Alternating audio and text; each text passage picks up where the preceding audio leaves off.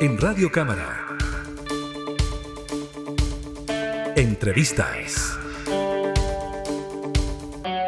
El gobierno ha dicho que la reforma al sistema de pensiones se podría ingresar al Congreso durante la última semana de octubre o la primera semana de noviembre. No se han aventurado en entregar alguna fecha. Lo que así se ha dicho por parte de la ministra vocera de Gobierno, Camila Vallejo, es que se terminaría con el modelo de las AFP. Vamos a hablar de este tema, ver qué se viene en materia de reforma de pensiones con el diputado Andrés Giordano, integrante de la Comisión de Trabajo de la Cámara. ¿Cómo está, diputado? Muchas gracias por estar con nosotros. Muy bien, y tú, feliz de estar acá. Gracias, diputado.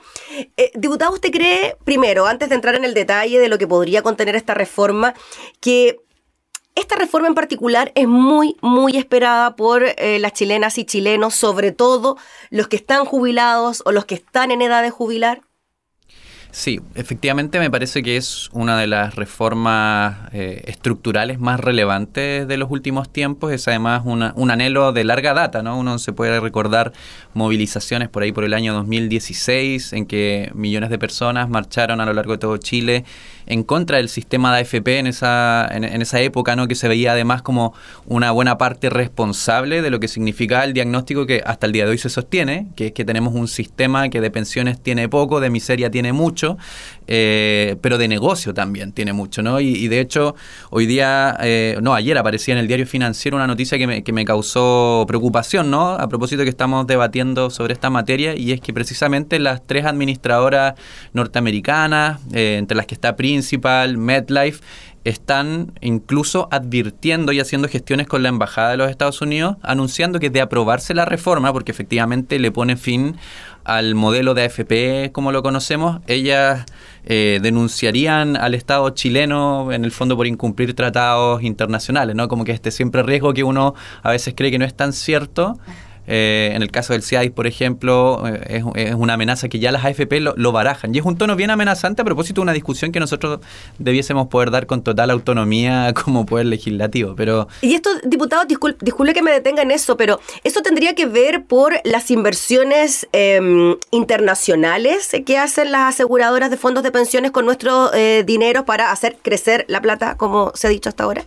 Exactamente, ellos ven una amenaza eh, en el fondo a su diseño de negocios que se ha mantenido medianamente intacto, incluso se ha perfeccionado durante la democracia con, con distintas medidas que han trasladado, por ejemplo, los costos de las pérdidas y, la, idea de multifondos, ¿no? Como, como, como una gran mochila para la afiliado y para la afiliada, pero no un problema para la propia administradora. Entonces tenemos un sistema privado que evidentemente es muy ventajoso y que una reforma estructural que se propone cambiarlo efectivamente va a eh, de una u otra manera interferir en ese afán de utilidad permanente que han tenido las AFP, que además han sido muy lucrativas ¿no? durante los últimos años, incluso durante los años en que ha habido retiros de los fondos de pensión, que mucha gente pensó que con eso se le hacía daño a las AFP. La verdad es que las AFP tuvieron mayores utilidades. Ha sido todo un, un beneficio para las administradoras, la mayoría de ellas internacionales mayores utilidades, diputado Giordano, versus eh, las bajas que han existido en la mayoría de los fondos eh, de pensiones. O sea, eso es lo que llama más la atención, ¿no? Y quizás la principal crítica que se le hace al modelo. Eh, cuando tenemos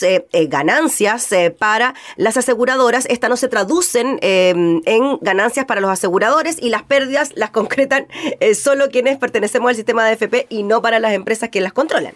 Exactamente, es un, es un negocio redondo. Y eso es porque lo que tenemos es un modelo que está diseñado para el lucro. Tenemos muy poco de sistema de pensiones, sí tenemos una suerte de fondo de inversión. Y es muy rentable para las AFP, por un lado, que tienen utilidades permanentes en base a, a las comisiones que le cobran a las y los trabajadores, permanentemente, independiente de si suben o bajan los fondos. Como tuviste hace poquito, todos los fondos cayeron, incluyendo el E, que perdió todo lo que había acumulado los 12 meses anteriores, pero las AFP tuvieron ganancias brutales. Y eso se va a mantener en la medida eh, que tengamos un sistema que funciona como un fondo de inversión. Ganan las AFP, pero también hay otros actores que ganan y que también tengo la sensación que van a ser eh, muy importantes en este debate, porque probablemente también van a tener una oposición, que son el gran empresariado en Chile, que es quien invierte con los fondos previsionales a, un precio de huevo, básicamente. Adquieren capital muy, muy, muy barato para poder expandir sus negocios que no podrían obtener por otras vías, por ejemplo, a través de las vías bancarias.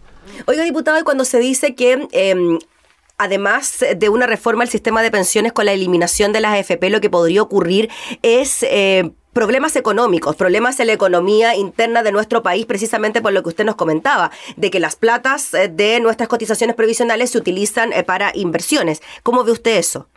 Bueno, yo creo que de la mayoría de las preocupaciones, que yo diría son más especulaciones que cualquier otra cosa, ¿no? Porque efectivamente existen un sinnúmero de alternativas de modelos de pensiones que se enmarcan dentro de la lógica de la seguridad social, que tiene ciertos principios que están reconocidos internacionalmente, entre los que está la universalidad, la suficiencia, la solidaridad, eh, entre otros, la sostenibilidad.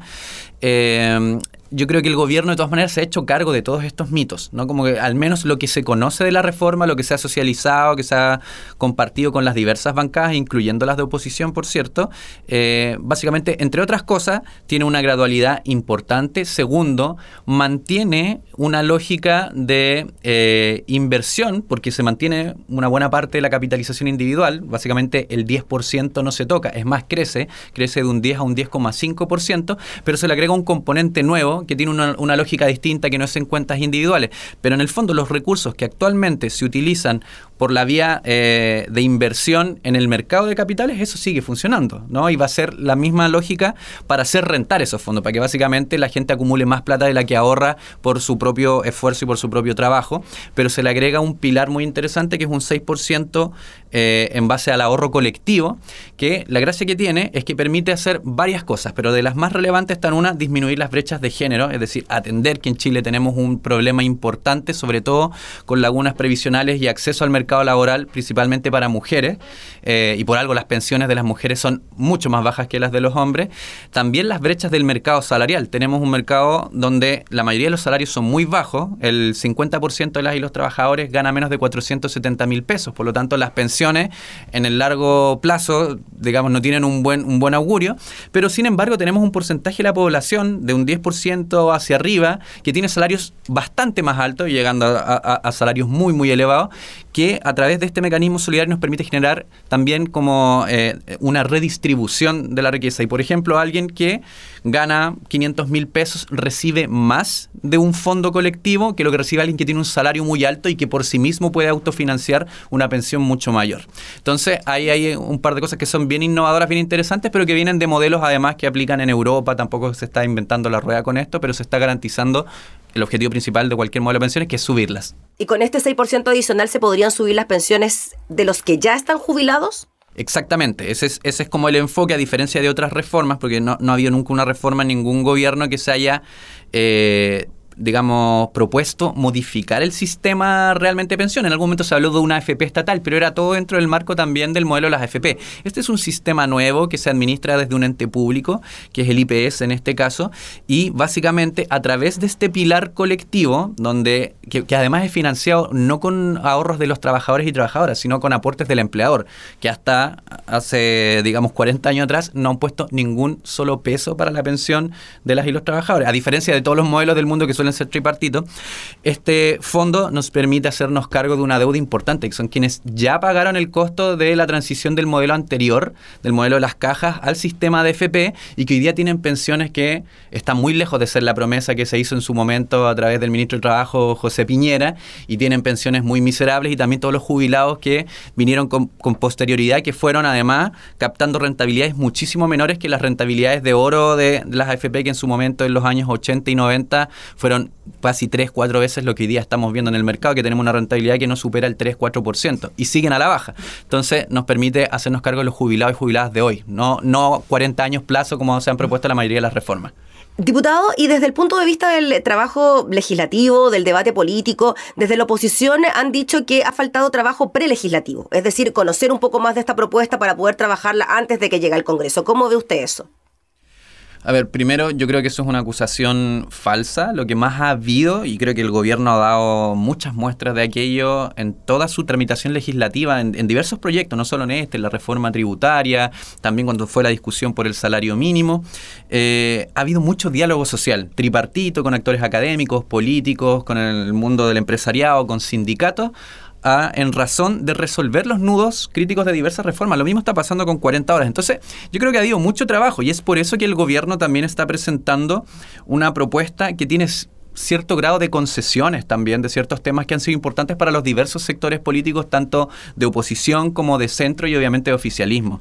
Eh, pero lo que sí a mí me preocupa, ¿no? En torno a este tipo de críticas, y uno lo ve también con otros proyectos donde parece que hay más una voluntad de obstruccionismo es que no estemos debatiendo el fondo relevante de una reforma de pensiones, que es mejorar sustantivamente lo que hoy día están recibiendo jubilados y jubilados y lo que van a recibir el día de mañana. Entonces, cuando aparecen algunos conceptos medios abstractos como y nos, y nos ha tomado mucho tiempo en sala, incluso propiedad, heredabilidad, libertad de elegir, que son cosas que están incorporadas en la reforma, producto de todas estas visiones, yo sí creo que es importante decirle a la gente cuáles de esos conceptos abstractos mejoran su pensión y que discutamos sobre esa base. Yo creo que si alguien tiene una propuesta distinta que mejora aún más las pensiones, que genera también mecanismos eh, tripartitos que sean sostenibles, pero que efectivamente se hagan cargo de lo que tiene que hacer un sistema de pensiones, que es entregar pensiones decentes, nosotros y nosotras tenemos que estar abiertos a discutirlos. Pero no nos centremos en los conceptos, centrémonos en el resultado, que es una reforma de pensiones que le cambie la vida a quienes después de una vida de trabajo lo único que esperan es sentir júbilo y actualmente con las miserables pensiones que tienen, la verdad es que yo me imagino que solo se siente frustración. Muy bien, pues diputado Jordano, le agradecemos enormemente por el contacto para hablar de este tema y estaremos muy atentos al ingreso de esta reforma de pensiones que lo más probable pase precisamente por la comisión que usted integra, que es la Comisión de Trabajo. Así que muchas gracias por su tiempo, que esté muy bien. Un abrazo, muchas gracias. Gracias. El diputado Andrés Jordano hablando entonces sobre la próxima reforma de pensiones que será tramitada en el Congreso Nacional. Entrevistas en Radio Cámara.